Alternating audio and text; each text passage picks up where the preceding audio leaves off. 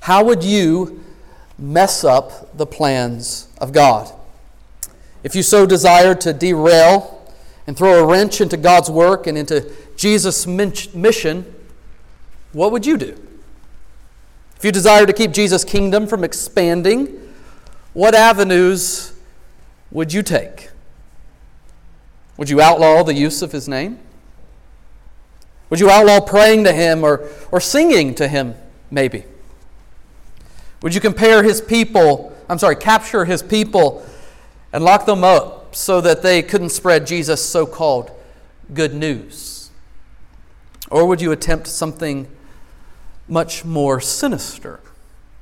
Something that looked a little bit more like cancer, something that would eat the movement of God from the inside out. Friends, this summer we've been weaving our way through the book of Acts, the book of Acts of Jesus through his early followers as they've been doing amazing things by the power of the Holy Spirit. And they've been doing these amazing things for one big mission. This is to be witnesses to the coming kingdom of Jesus, both near and far. They've received power and wisdom for this as they've received a fair amount of success thus far in our study. We're up to chapter 6. We've seen a lot of wonderful, wonderful things happen, but the other side of the coin is this very reality that each step along the way, they've also faced the question Will this latest trial, will this latest wrench in the cogs be the end to our mission? As the disciples in Jerusalem increased, we've seen that the problems among the disciples in Jerusalem have increased as well. At first, you remember back in chapter 4, verses 1 through 22, we saw Peter and John were drugged before the council after they had healed this lame man. And after healing him, they state that it was in fact not them who had done it, but it was Jesus who had been at work through them. And after saying this, they were threatened. They were commanded not to speak in the name of Jesus anymore. And last week we saw at the end of Acts 5, we saw that, that they were really bad listeners and really good speakers because they do not listen to the Jewish leaders of the day, but instead go about proclaiming the good news of Jesus Christ all the more. They go about teaching and preaching in the name of Jesus as if they'd been given a green light to do so. And for their stand, for their speaking, another wrench gets thrown in. They're beaten, flogged, and charged once more with silence. But these threats to the mission of God have not only come from without, have they? We also saw a threat come from within. At the beginning of Acts 5, we saw this couple, Ananias and Sapphira, that they were dishonest about keeping some of the money from a property that they sold, and they desired to care for themselves while at the same time looking like a couple super Christians who are willing to go all out for Jesus so that everybody else would know just how awesome they were. But in their hearts, all the while being greedy. They desired to care for themselves. But each step of the way, God has proven to be faithful, hasn't He? He brought swift judgment upon Ananias and Sapphira who Satan was at work using to throw another wrench into the church. God judges them, strikes them dead right there, bringing fear to everyone who heard about it. And he has continued to empower his apostles, these, these chosen messengers who will stand in the face of what is quickly becoming this false religion of Judaism. And surprisingly, after each threat, as if we should be worried that Jesus' plan has been thwarted, we are told about the growth, the strengthening, and the unity of the church. Which brings us to our text today. A new threat creeps into the church. One that has the ability to split the sapling of God's people right down the middle long before it's had a chance to truly spread and grow. So if you have a Bible, go ahead and turn with me to Acts chapter 6. Acts chapter 6. If you don't have a Bible, uh, with you today, you can always grab that one there in front of you. And Acts chapter 6 is on page 859. 859. Let me encourage you, encourage you to get there, whether that's in the Bible you brought, one you borrowed, or even on your phone. As always, friends, if you don't have a Bible of your own, we do have Bibles in the foyer that we would love to give you as our gift to you today. You can grab one of those on your way out. All right, well, let's stand once more out of honor for the reading of God's Word.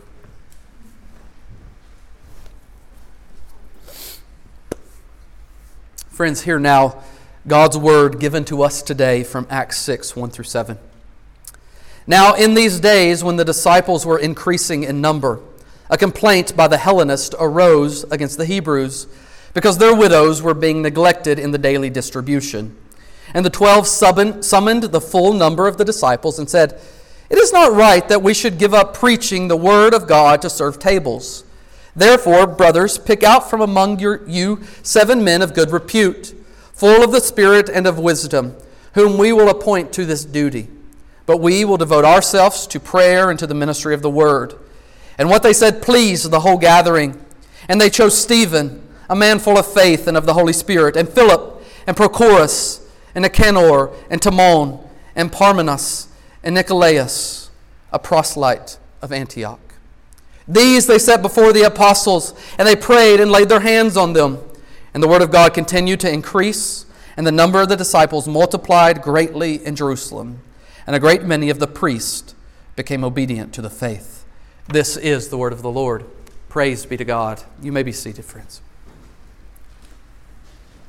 So, whereas last week we looked at a larger portion of Acts, and, and next week we're going to look at an even bigger portion. We're going to blow through really two chapters next week. Today, we're going to look at just these seven verses. It's as if Luke has all of a sudden stopped and slowed down again, which he does from time to time, to really give us insight into what's going on in the life of these early believers.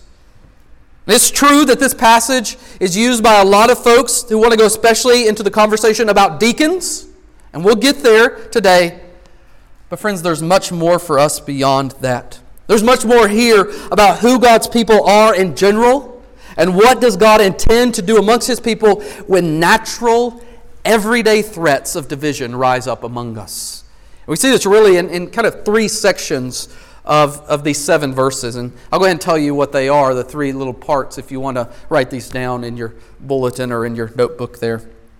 First, in, in verses 1 through 4, we really see a, a threat of division. The threat of division. And next, in verses 5 and 6, we see the work of the entire body. The work of the entire body. And finally, in verse 7, we see the fruit of order. The fruit of order. So, those are just the three little things we're going to look at today. Uh, by the end, you, you won't see that they're so little, but we see the threat of division, the work of the entire body, and the fruit of order. And as we consider each, we really drill, and, and these, we just have seven verses, so we'll really be able to drill down on these. Uh, my prayer for us this morning is that we too would be a church that's marked by commitment to unity, an ongoing commitment to unity around the gospel and around the very God who has called us together to be a body of witnesses. So let's start just by considering this threat of division that we see there in those first several verses. Look back at Acts 6 1. Now, in these days, when the disciples were increasing in number, this is not the first time that we've heard this, is it?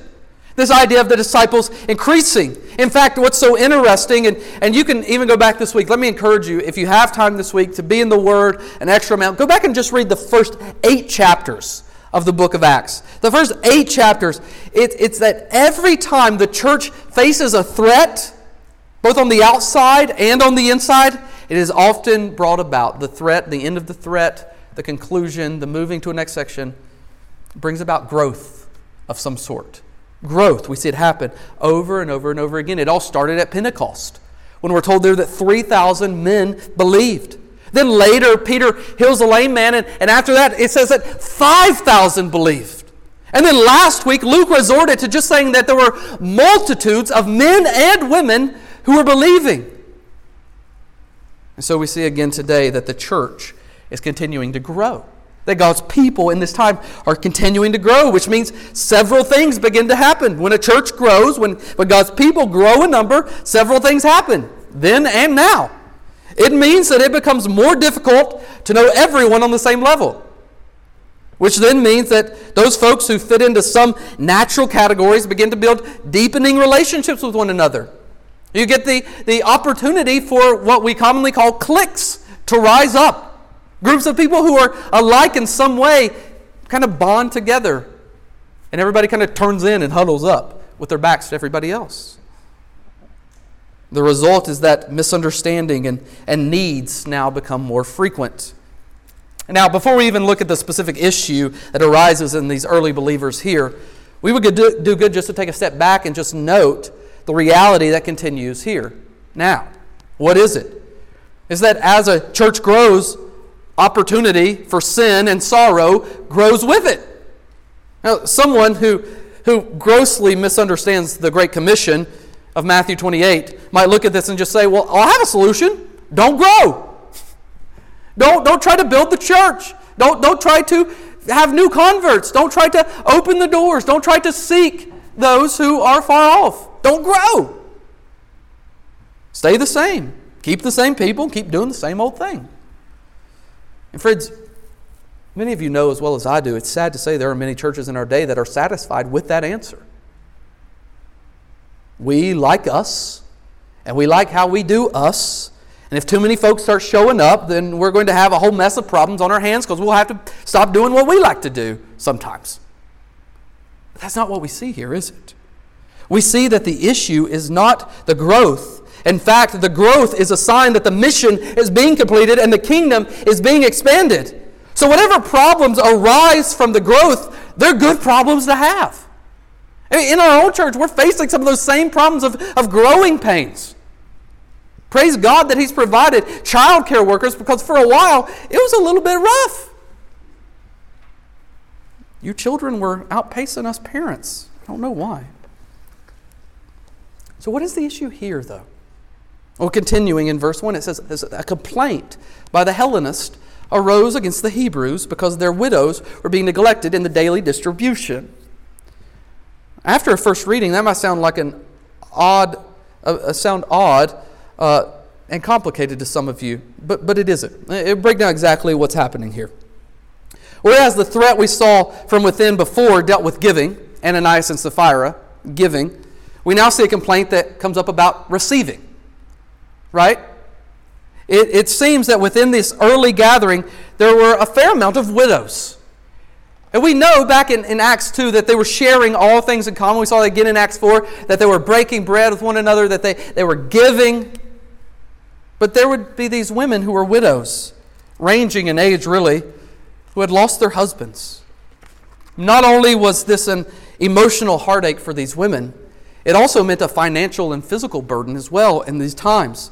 Because of the culture then, work would have been very difficult for these women, and the prospect of remarriage very slim. And so the, the family of God then had begun to come and wrap themselves around these women and ensure that they were daily receiving everything that they needed to thrive. Much, much as we want to do in our own congregation, they wanted to make these women, make sure these women were well cared for, that they were loved and encouraged in the faith especially in view of the expectation that was later given by Paul to, to young Pastor Titus for the older women to be teaching the younger women. And it becomes really difficult for older women to be teaching the younger women if the older women aren't being cared for. So we see that in the multitude, all is not well. The Hellenists are complaining about the Hebrews. Now, who's who here?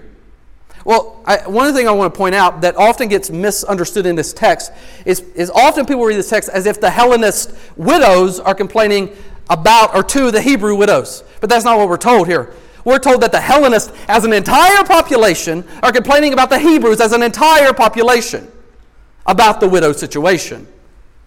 I didn't mean to make that rhyme, but it worked. So, who are the Hellenists? Well, Hellenists here doesn't mean that they're Hellions, it's something different. The Hellenists were people who were coming from a Jewish background, probably not from Jerusalem, but they were originally outside of Palestine, having been dispersed from the days of the Old Testament. What this also meant was that their primary language would have not been Hebrew, but Greek. So, what we have here really is a culture war. The issue, it seems, is that these early Christian widows who speak Greek are not coming from the native Jerusalem culture, that is, the, the Hebrew culture, are being neglected and receiving bread. You can imagine what that had to be like for those ladies. Not only had they lost their husbands, but they were in a place where they were not naturally from, where, where language was being spoken that they may not have known as well, and they were not receiving the very basic needs of food. Now, this is a real issue. And we'll see how the apostles never downplay the seriousness of this. But just consider a bit more, and you can see why it's such a big issue.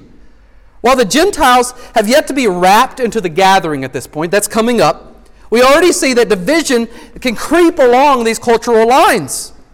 We can see how easily it was, it could have been for certain groups of people from certain places to be neglected.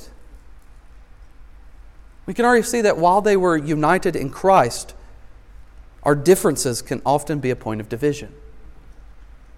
I wonder what divisions you perceive in the people of God today whether in this church in particular or in the Christian world at large.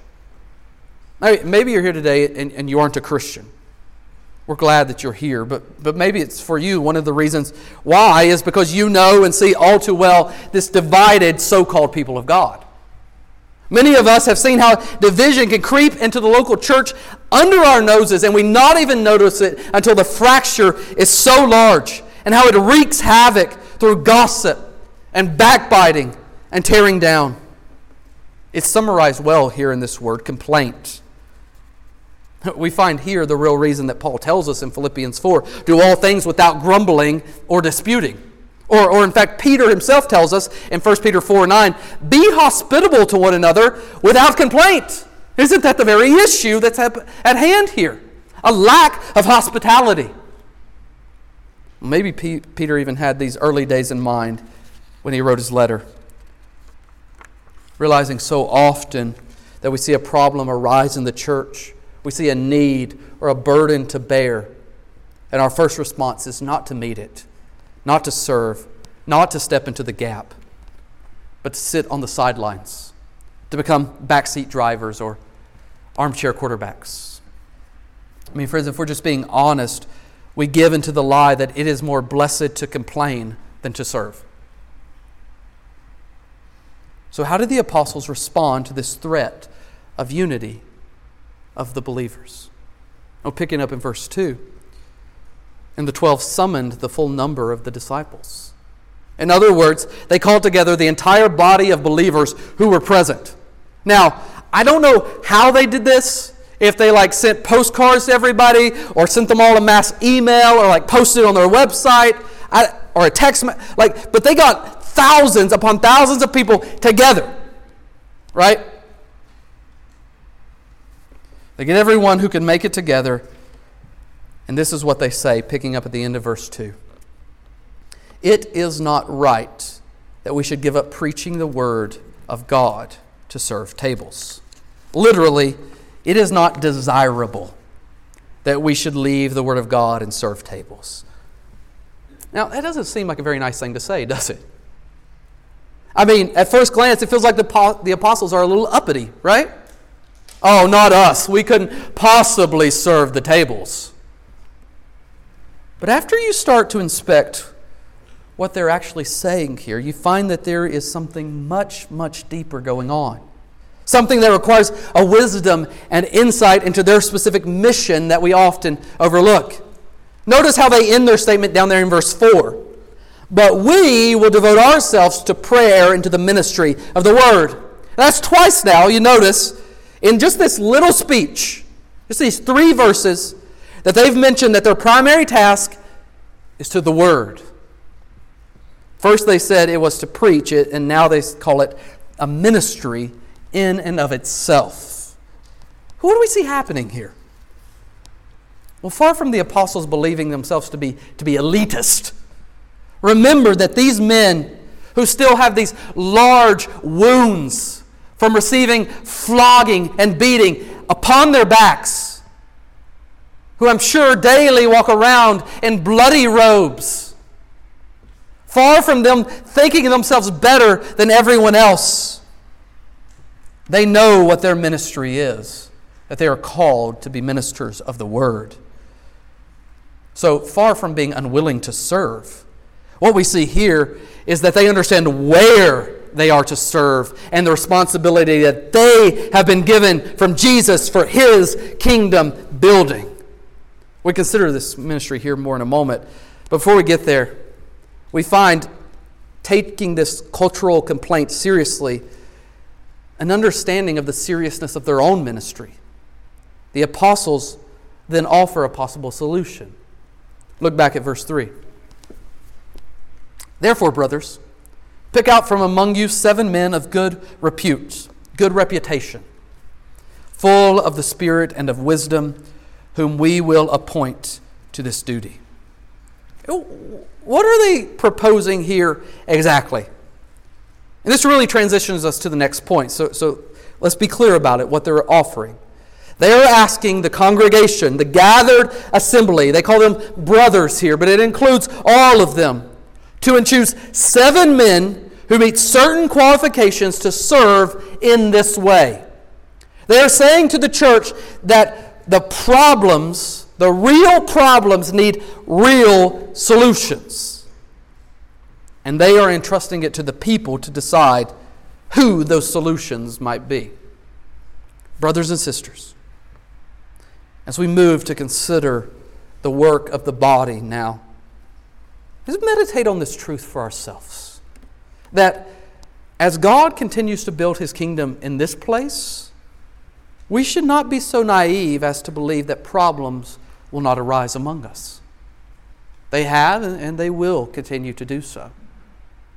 Satan will threaten to undo us, as we sang earlier, from within. But what we find here is that the Jesus who suffered and died to purchase a people for himself will equip them with every grace and every gift that they need to endure as long as he desires. So let's turn then and consider how he provides for these early believers through the work of the entire body. Let's point to the work of the entire body. Now, before we even get into the action of verses 5 and 6, I want to think a little bit more about what exactly the apostles have just proposed. They've gotten the whole gang together, thousands of, of brand new baby Christians stepping away from Judaism, learning everything that Jesus Christ has taught from the mouths of the apostles who are being witnesses. And what do the apostles say? Well, here's what they don't say. Let's point out what they don't say first, okay? They don't say, hey, you guys got a problem, let us solve it for you.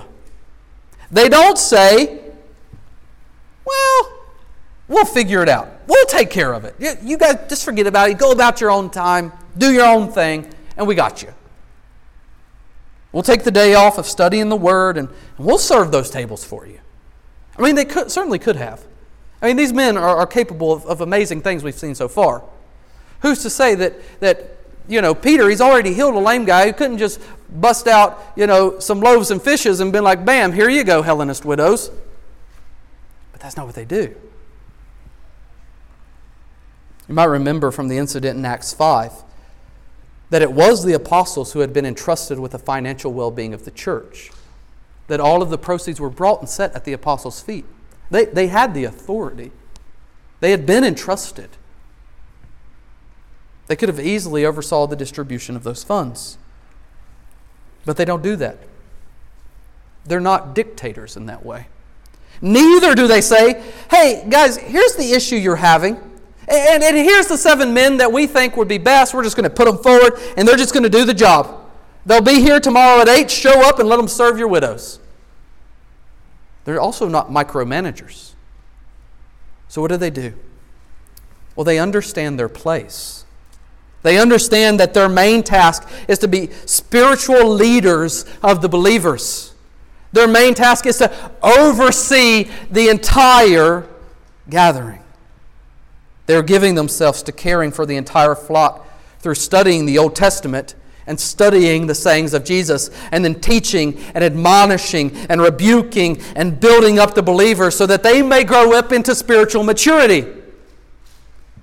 You know, what's interesting about this, and I think it's no coincidence, as God's early followers left captivity in Egypt, led by Moses, they too were given to complaint. Right? They complained a lot.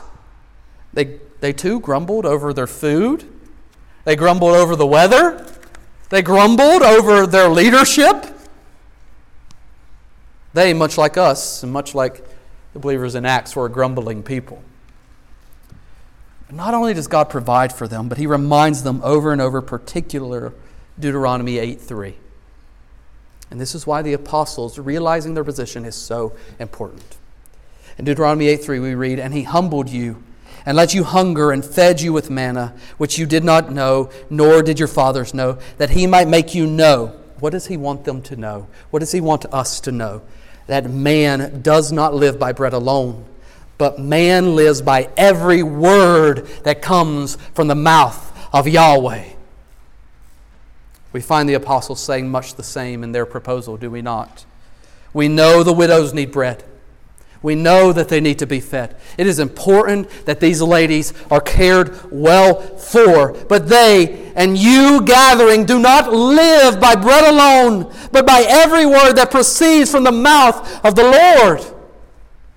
And we're going to prioritize feeding you spiritually. You raise up from among yourselves those who can ensure that you are physically fed. We are going to ensure that you're spiritually fed. So we do see here to some degree the principles and the paradigm for the work of elders in the church today.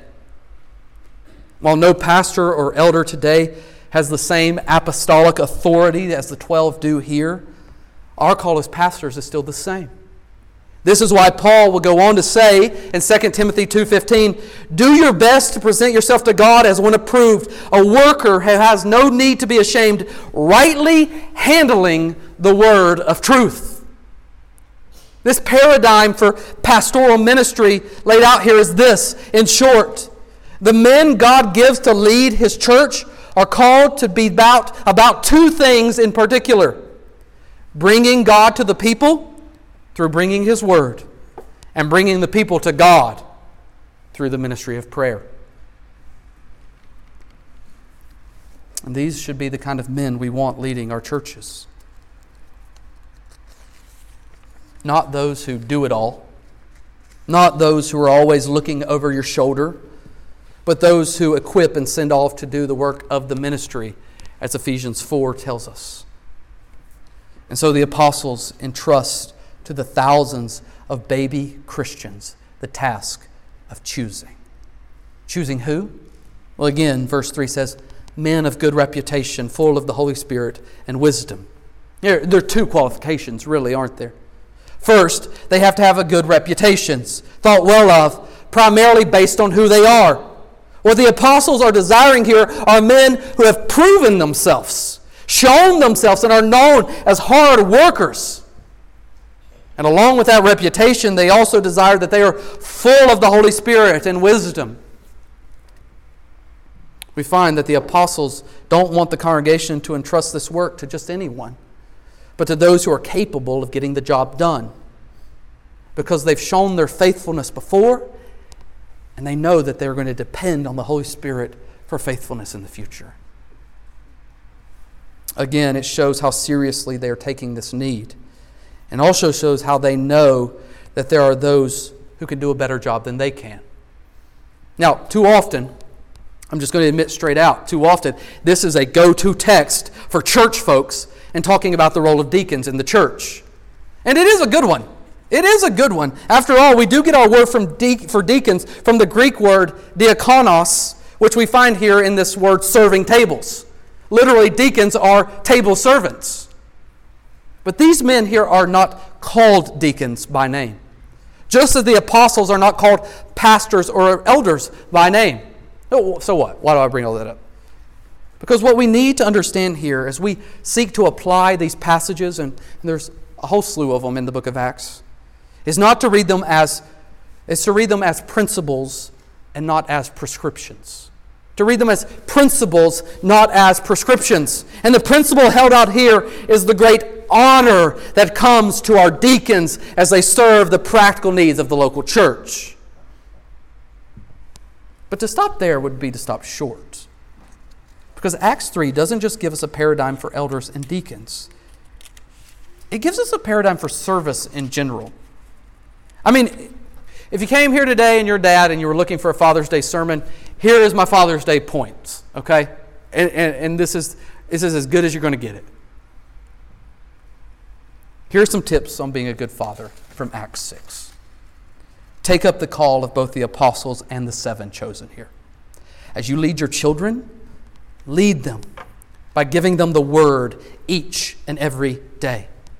Lead them by teaching them all that you know from it, and by growing yourself, by giving yourself to the word each and every day, by giving yourself to being discipled by men who are more mature than you are.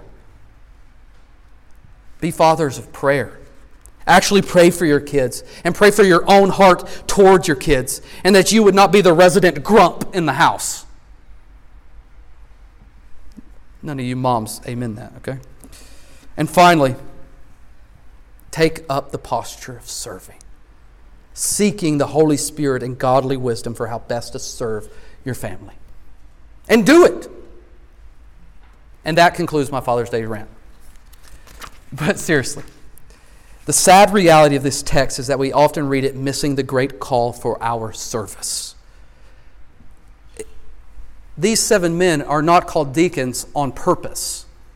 I, I agree that it creates some kind of paradigm that we see then played out by Paul and the other uh, gospel, or, uh, New Testament writers down the line. But, but I think the reason that we're not told that these are deacons and these are who deacons should be is because there is a greater general call to service here.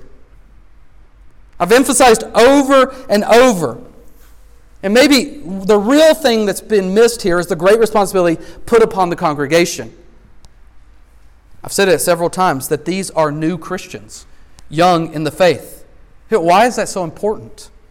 Because of the great task at hand. Right, you see back in Acts 1 2, we read that it came that when it came to the 12 apostles, it was Jesus who chose them. And you read at the end there of, Acts 1 and into Acts 2, they have to pick another guy to, to replace Judas. And so they pray and they ask Jesus to choose who he would have. And they cast lots, and they determine that Jesus, from his throne, has chosen Matthias to be the 12th man. And so, so far in the book of Acts, the only one who's done any choosing has been Jesus himself. And yet, here, now, what do these apostles do? we find this choosing looks a little bit different. The choosing is handed down to the congregation, to the gathering of believers. They have been entrusted. Therefore, pick out from among you. And verse 5 tells us that this leadership given by the apostles pleased the whole congregation. And they chose. Their unanimous agreement and submission to the apostles' leadership now placed them in the very place to be the hands and feet of Jesus Christ Himself.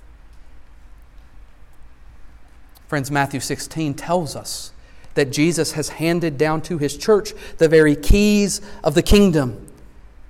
And now we see His people beginning to use them, binding on earth those who would take up this task.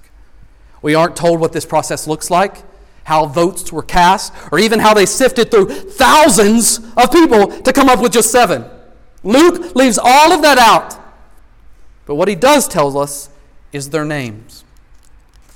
Stephen, a man full of faith in the Holy Spirit, later to be the first martyr we'll see next week. Philip, who we'll see in a couple weeks, serves as one of the first evangelists. Prochorus, Nicanor, Timon, Parmenas, Nicolaus, a proselyte from Antioch, five men that aren't really heard from again, sinking into the service they're given. And friends, Luke didn't need to share all the details of how it happened. Giving us these names and seeing the apostles lay hands, commissioning them for the task, says it all. See, to us, these names sound like some weird names that are just kind of hard to pronounce. And we know like a couple of them, but the rest of them is like, okay, whatever. But to the biblical ear, the names say it all. These men, from their names, tell us that they weren't Hebrews, but they were the Greek speaking Hellenists. Now, why is this so significant? Because the people that God allowed the congregation to choose were the very ones who had complaints. That the people, the seven that they chose, were the solution to the problems. They entrusted the ones who would have known and understood these widows best to care for them in a way perhaps no one else in that assembly could have. And they entrusted the ones on the outside the Hellenists who were from outside of Jerusalem, the ones who would have been outcast and looked down upon and thought less of, they chose them to give the honor of serving tables. And so we have the work of the whole body here, don't we? The apostles, then, we have giving themselves to overseeing and leading the people through teaching the word and praying over the people. And the seven now giving themselves to ensuring that the widows are well fed and cared for. We have the entire body of believers accepting responsibility for themselves, exercising, exercising the authority that Jesus has given his church. So, what do we learn here? What does Luke intend for us to see? Practically speaking, then, he intends for us to see that God's people have always, since the beginning, been ordered and a deliberate people. Now, the Christian culture that we live in seems to, that we hear blasted on the radio or flooded in the bookstores, is not like this, right? You don't hear too many songs on Spirit FM or read too many church uh, books in, in Christian bookstores that talk about being a deliberate church and how we're going to be well ordered and well organized and well put together. but this is the underlying truth here. Here, the concept of being spirit filled must mean today that you're spontaneous. But this idea is far removed. Instead, what we find here is that the ministry of the Spirit within the local body of believers was the same ministry that the Spirit had in creation itself. That He has come to give order, to give guidance, to give direction, and to give organization. What we find here is a truth worth taking up all the more as a church ourselves that we are called to be spirit filled people. I hope by this point in the book of Acts, you can at least agree with me about that. That God's people are meant and called to be a spirit filled people. But what does it look like in the early church here to be a spirit filled people? It doesn't look like craziness, it doesn't look like mass chaos. It looks like order. Here we see the concept of being a spirit filled people must be order. That we are called to be this people taking responsibility as God's ambassadors upon the earth seriously. If you're a member here, particularly listen up. I wonder if you consider your own membership in the church in this way that God has handed you a divine responsibility to be used to build up His people. Or if, if you're in the process of becoming a member or you're considering being a member, do you see this underlying expectation? That to be a part of the body of Christ, as we see here, is to be responsible for that body. Or maybe you're here today and you aren't even a Christian and you wonder why we make church such a big deal. Why we gather here in this building, we have this ordered service, and we have pastors who lead and, and deacons who serve. Maybe you've been around a bit and you wonder why the congregation has such a voice in the doctrine and the discipline of the church.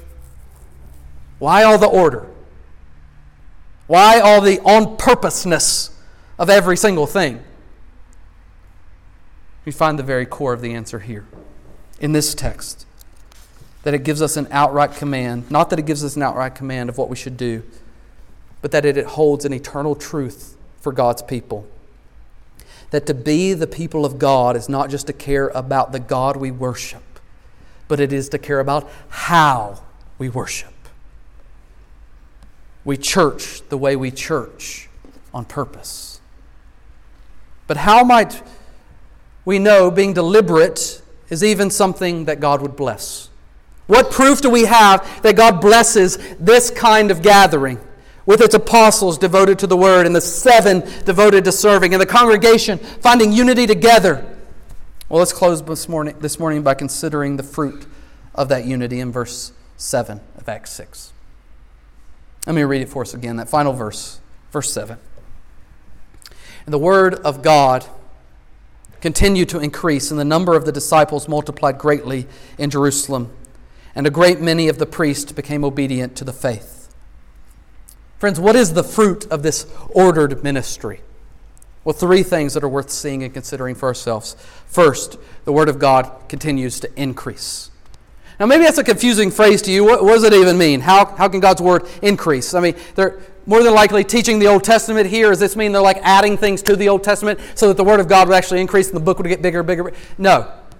The, the New American Standard uh, translates it this way that the Word of God kept on spreading. And what we see is that despite the opposition that we saw last week, despite the potential fra- fracturing of the church as we've seen today, that as the body unites around God's word through both being taught and living it out, trusting and obeying, the good news of Jesus Christ spreads. The witness to the crucified, risen, and ascended Christ continues to be proclaimed to all who have ears to hear and all who have eyes to see the Word of God goes free in the ordered church. And what happens because of this? Well, second thing we see, the church continues to grow. And the number of the disciples multiplied greatly in Jerusalem. We're not talking about addition here anymore. And the number of the disciples multiplied. The people of God continue to be built around the Word of God. Friends, in seeing this, let me ask you is there a more worthy thing to take up ourselves? Is there a greater church growth strategy than this? Is there a greater way to explode our evangelism beyond these things?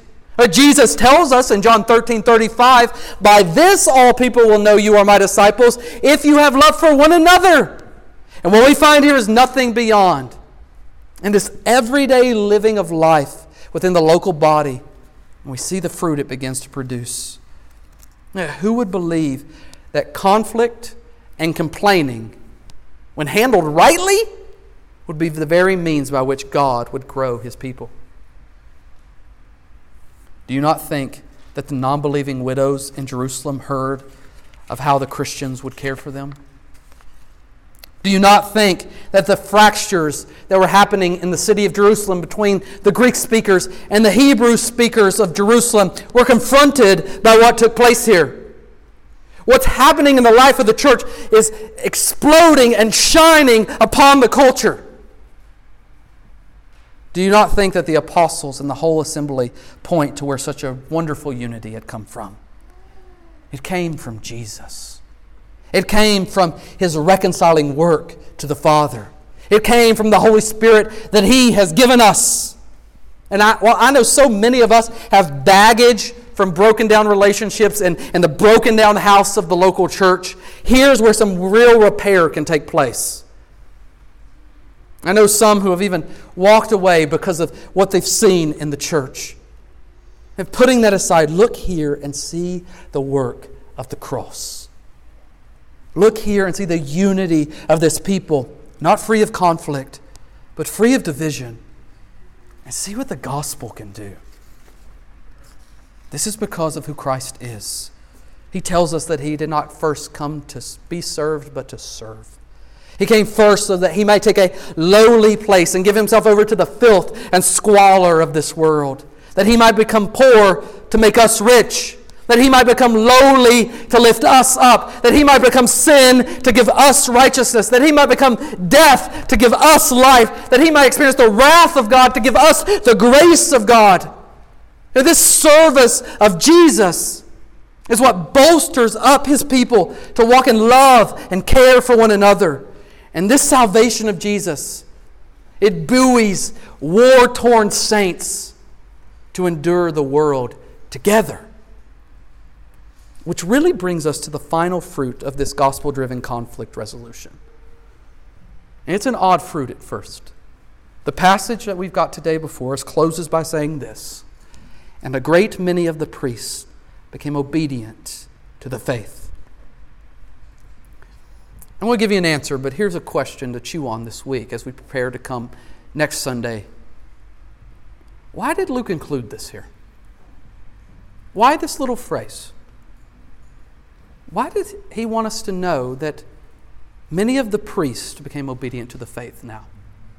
I think there are several reasons. First, perhaps he intends to again remind us that the gospel is for everyone, from, the lowly widow to the high priest. The gospel can lift up the outcast and bring down the haughty. And this is still, still true. But I think there's a deeper reason he brings this up in particular. I believe Luke brings it up here to show that it was the work of the church. The love, the service, the devotion, and the care that finally broke through to many of those who had previously been opposed to the gospel. You'll remember last week that Gamaliel had convinced the priests and other leaders to leave the apostles alone and leave the people alone to see if this thing had fizzled out. So they beat them fiercely and sent them on their way. And so we may ask, what is it that could break through to those who are devising so many plans to thwart the plans of God? What is it that would break through the hardened shell of these priests? What could soften the very ones who had crucified Christ and missed the Lamb of God that they had so often pictured in their sacrifices?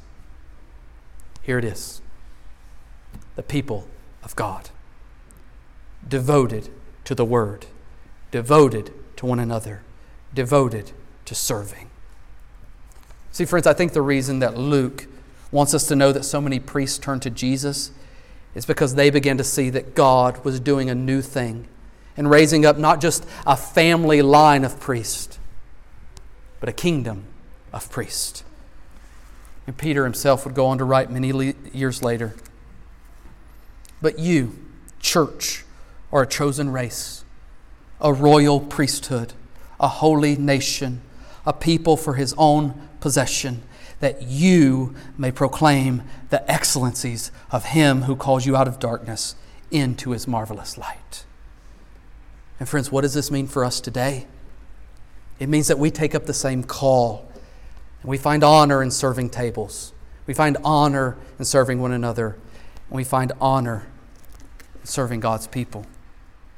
We're called in Philippians 2 have this mind among yourselves, which is yours in Christ Jesus, who, though he was in the form of God, did not count equality with God a thing to be grasped, but emptied himself by taking the form of a servant, being born in the likeness of men, and being found in human form, he humbled himself by becoming obedient to the point of death, even death on a cross.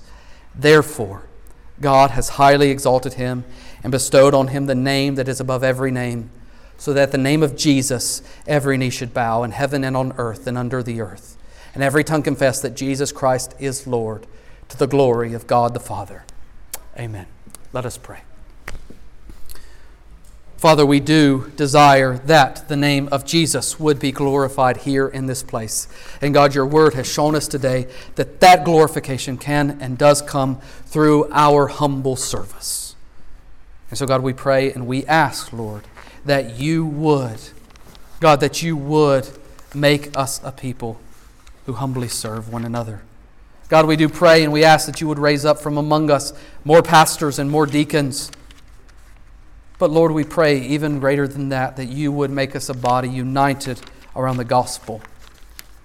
That whenever conflict and division creeps in among us, we would take up the call of Christ and that we who have been reconciled to the Father may have a ministry of reconciliation, of love and care, of forgiveness, and suffering long with one another.